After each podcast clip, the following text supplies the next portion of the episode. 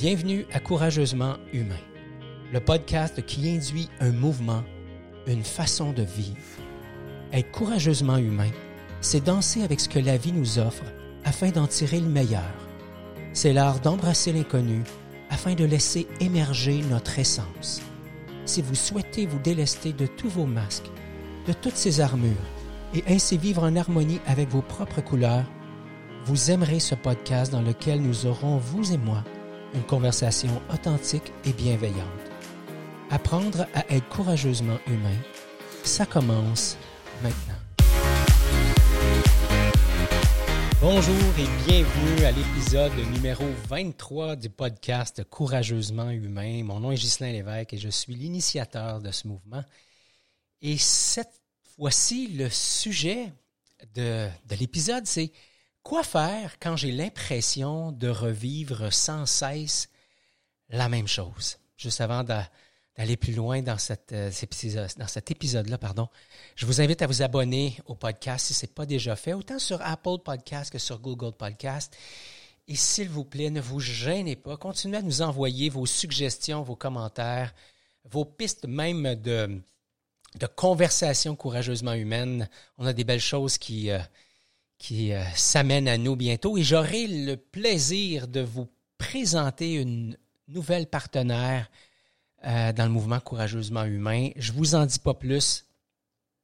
Quelqu'un avec qui euh, j'ai hâte depuis très longtemps de travailler, alors je vais vous la, je vais vous l'amener sur ce podcast-là et ben peut-être que ça va la rendre inconfortable, mais c'est ça la vie. Hein? C'est ça être courageusement humain. C'est danser avec la vie. C'est danser avec ce qui se pointe. C'est danser avec ce qui se présente.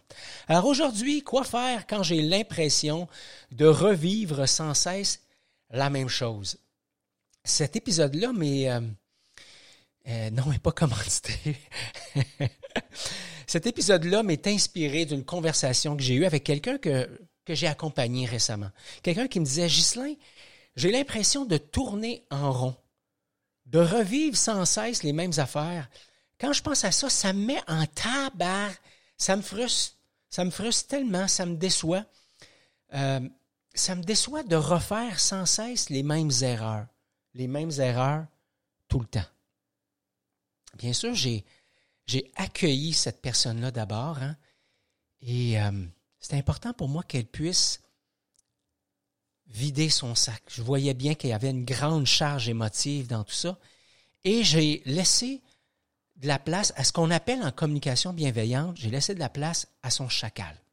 Le chacal, c'est cette partie de nous qui a besoin de critiquer, euh, critiquer l'autre, de se critiquer soi-même, de, de, de, de, vider son sac, de jouer à la victime. Bref, c'est la petite voix en dedans qui a quelque chose à dire et que très souvent, je me place dans une situation où je vais vouloir lui fermer la trappe. Hein? Dans notre société, euh, parfois un peu trop aseptisé à mon goût, c'est comme si on n'avait pas de place pour se plaindre. Évidemment, il y en a qui le font à longueur d'année. Mais, tu d'avoir cet espace pour dire, j'ai ça, c'est ça que je vis, c'est ça qui est là pour moi, sans avoir l'air d'un loser, sans avoir l'air d'un perdant. Comme si c'était pas normal d'avoir des downs, comme si c'était pas normal de vivre des moments difficiles, des émotions difficiles. Et quand ces moments-là arrivent, un peu comme si il fallait absolument que je rebondisse comme une balle de ping-pong. Je sais pas pour vous, mais pour moi, c'est pas toujours possible.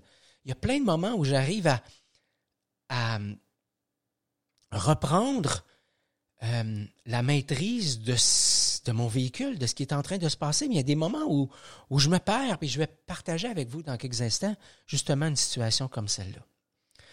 Alors, on a laissé exprimer son chacal. Ensuite de ça, je lui ai demandé qu'est-ce qui te ferait du bien? Et encore une fois, en communication bienveillante, on sait que derrière les émotions se cachent des besoins. Et quand les émotions sont en apparence négatives, ça nous informe que des besoins ne sont pas comblés. Et quand les émotions que l'on vit sont en apparence, entre guillemets, positives, c'est une indication que mes besoins sont en voie d'être comblés ou sont comblés. Alors, je lui ai demandé, qu'est-ce qui te ferait du bien? Et spontanément, elle m'a dit, ah, oh, j'aimerais ah, de la douceur, juste de la douceur, de la douceur, un doudou. J'aimerais ça, euh, euh, que quelqu'un me prenne dans ses bras. J'aurais besoin d'être rassuré que, que je suis correct, que je suis normal. Puis qu'un jour, je vais apprendre pour de bon. Évidemment, quand j'écoutais cette personne-là, ce que j'entendais, c'est besoin de douceur, hein, un élan de douceur, de bienveillance, euh, d'accueil, de certitude par rapport à, son rythme, hein, d'accueil de son rythme. Et j'entendais aussi, même si elle semblait être dans une bienveillance, j'entendais qu'une partie d'elle se plaçait en juge sur la situation. Alors, ce que j'entendais, c'était une espèce de, schéma, de pattern relationnel. Et euh, je voyais bien que c'était difficile pour elle d'accueillir ça. Et la métaphore que j'utilise souvent, c'est est-ce que le capitaine d'un bateau et son équipage, quand ils rencontrent à nouveau une tempête, est-ce qu'ils se disent Oh non, on est encore en train de tourner en rond. On est en train, on est en train, pardon, de revivre les mêmes choses. Assurément non. Le capitaine du bateau, l'équipage du bateau, ils sont pas en train de se dire ça. Ils sont plutôt en train de s'appuyer les uns sur les autres d'abord. Deuxièmement, ils sont en train aussi de fouiller dans leur bagage d'expérience, dans leurs outils, dans leurs coffres, pour s'appuyer là-dessus afin de traverser à nouveau la tempête. Ils se servent donc plutôt de l'expérience pour affronter la tempête, plutôt que de se dire Oh non, on est encore pris à la même place. Et quand je pense à ça, le capitaine, l'équipage, c'est pas la même chose qu'avant. Ils sont probablement pas sur la même mer. S'ils sont sur la même mer, c'est assurément pas la même eau. Si on voulait être vraiment by the book hein, ou têteux sur les détails, comme mon fils disait. Euh, ils sont pas dans la même disposition, c'est pas le même moment de la journée, c'est pas la, même journée dans le mois, c'est pas le même mois. Euh, bref, il y a un ensemble de choses qui sont différentes. C'est ce qui fait qu'ils n'ont pas l'impression d'être dans une répétition ou de, tourner en rond, ils sont plutôt dans une impression d'avoir à valider où est-ce qu'ils en sont dans la maîtrise de leurs outils, de leurs réflexes, et bien sûr de tout ce qui peut survenir, de, tout ce qui peut s'animer à l'intérieur d'eux-mêmes quand ils font face à la tempête. Alors aujourd'hui, j'ai envie de vous dire, et si on s'inspirait de ça? Et si on s'inspirait du capitaine et de son équipage qui fait à nouveau face à une tempête et qui ne prend pas le temps de se dire Mon Dieu, on est encore pris à la même place, mais qui sait que dans son parcours de passer de l'Amérique à l'Europe, par exemple, il sait qu'il a progressé. Il sait que ce pas les mêmes vents, il sait que ce pas les mêmes vagues. Bref, il y a une certitude que c'est l'occasion de valider où est-ce qu'il en est, où est-ce qu'ils en sont et euh, c'est quoi leur niveau de maîtrise ça m'amène à nouveau à vous parler de la pensée binaire. Vous savez, cette pensée qui nous amène à voir les choses de façon binaire, c'est-à-dire d'un côté c'est A ou d'un côté c'est B. D'un côté c'est blanc ou noir, d'un côté c'est correct, pas correct, bon, mauvais, bien ou mal. Avec cette façon de voir les choses-là, ben, ou bien je gagne, ou bien je perds. Je vais gagner si je me comporte exactement comme je l'avais prévu la dernière fois que j'ai vécu cette situation-là.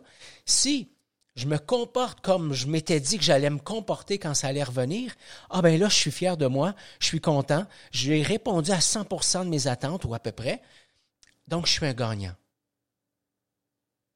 Et si je n'ai pas été capable de me comporter à 100%, de rencontrer 100% de, de mes attentes, qui sont fort probablement démesurées, ah ben là, je suis un perdant. Je suis quelqu'un qui tourne en rond, je suis un bon à rien.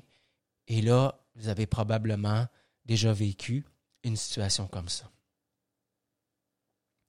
Donc, voir ça comme si je recommençais sans cesse, c'est ça qui génère mon état intérieur. Et cet état intérieur-là, ça, c'est une répétition. C'est la signification que je donne à la situation qui me place dans cette situation intérieure-là, dans cette posture intérieure-là, dans, dans ces émotions-là.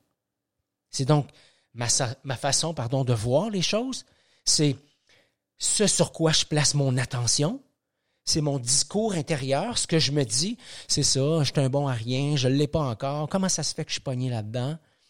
C'est comment j'utilise mon corps.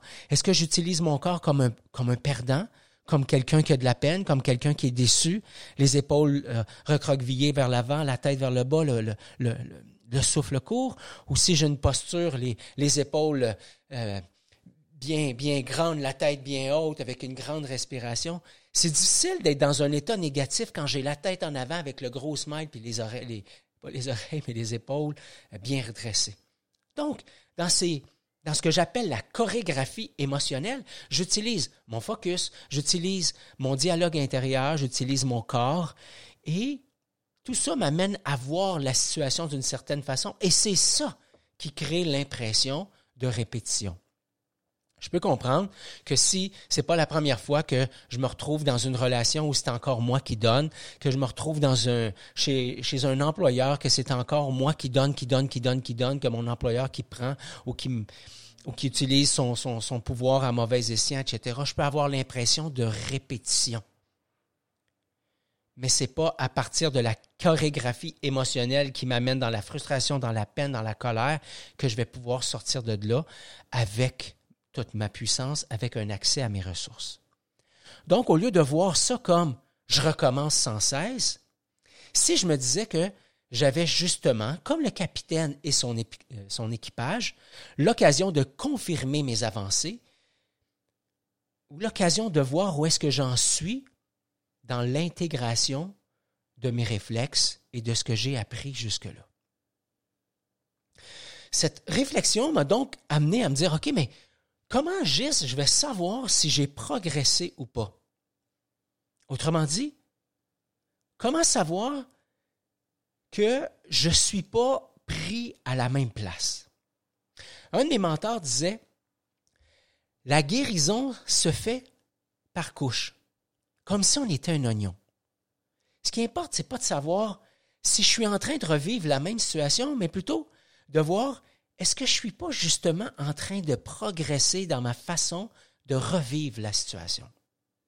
Voici des pistes potentielles de progression.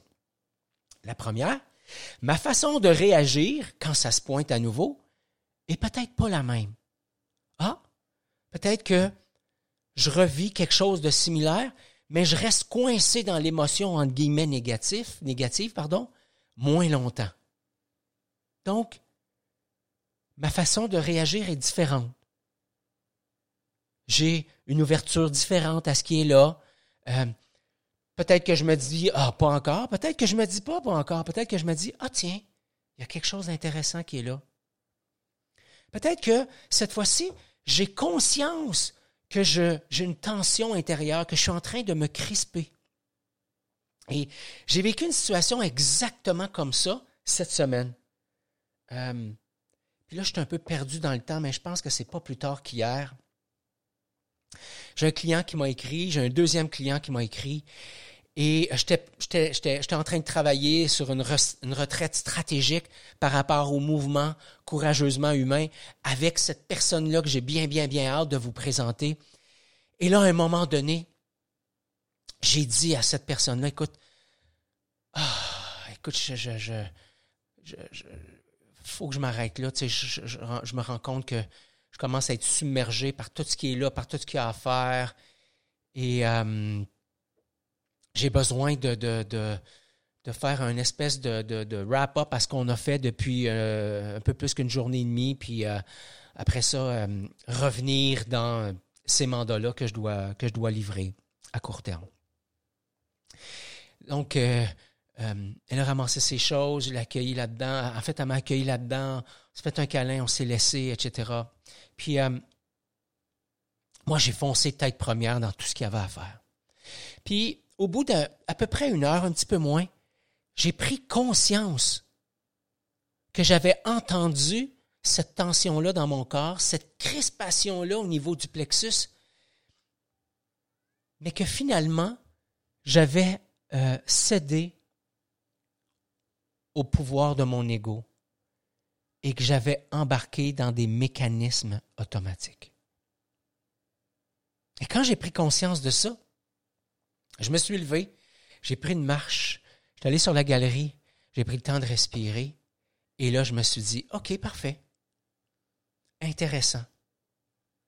Je me suis retrouvé, entre guillemets, à nouveau coincé dans un épisode que je connais déjà, que je connais par cœur, en toute franchise. Mais ça m'a permis de voir que, ah, au lieu d'être resté coincé là des heures et des jours et des semaines, j'ai été coincé là quelques minutes. 45, 50 minutes peut-être. Alors, ça m'a permis de voir que, ah tiens, c'est pas tout à fait la même réaction. Il y a une progression dans ce qui se passe. L'intensité de la situation était beaucoup moins grande au départ, même si j'ai cédé au pouvoir de mon ego, ce n'était pas la même intensité qu'avant. Et donc, ma façon de réagir, l'intensité avec laquelle je vis les choses. L'autre, l'autre indice, le troisième, c'est c'est quoi les réflexes qui sont présents? Qu'est-ce qui s'active en moi? Hein, en anglais, on dit fight, stay or flight. Hein? Est-ce que je me je prends la posture du guerrier? C'est un peu ce que j'ai fait. Hein? C'est comment je baisse la tête puis je passe la gratte puis en ouais, let's go à fond, mon Léon. Est-ce que je paralyse puis là, je perds tous mes moyens? Ou est-ce que je fuis vers d'autres choses? Hein? Je pèle en avant en me disant Ah, je m'occuperai de ça plus tard.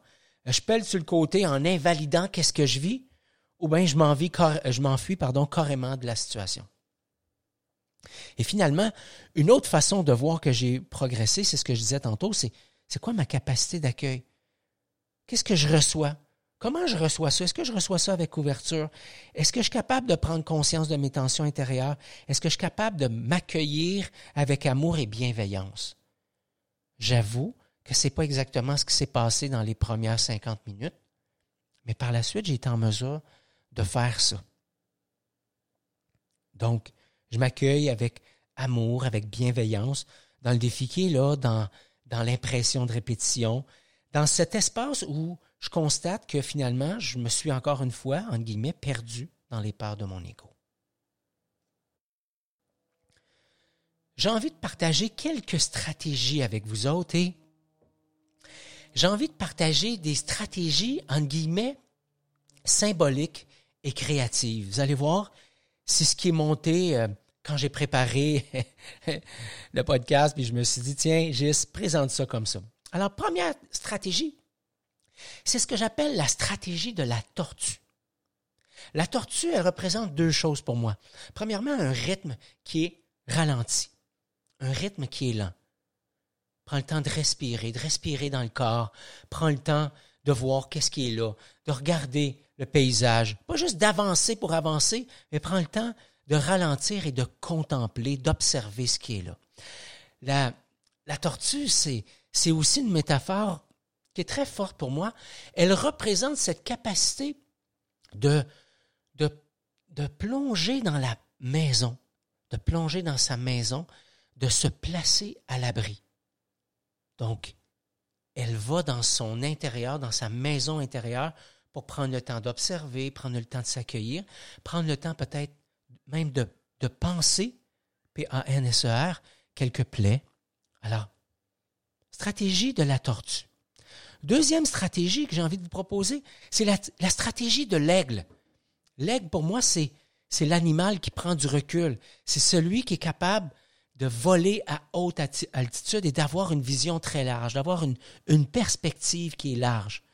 Et être capable ensuite de piquer en, vol plané et d'aller là exactement au bon endroit avec la bonne vitesse, avec les bonnes intentions.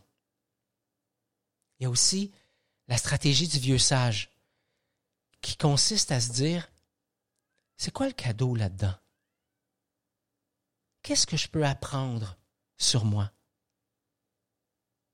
Et avec cette posture, pardon, euh, mature, bienveillante et sage, c'est quoi la vision juste de la situation?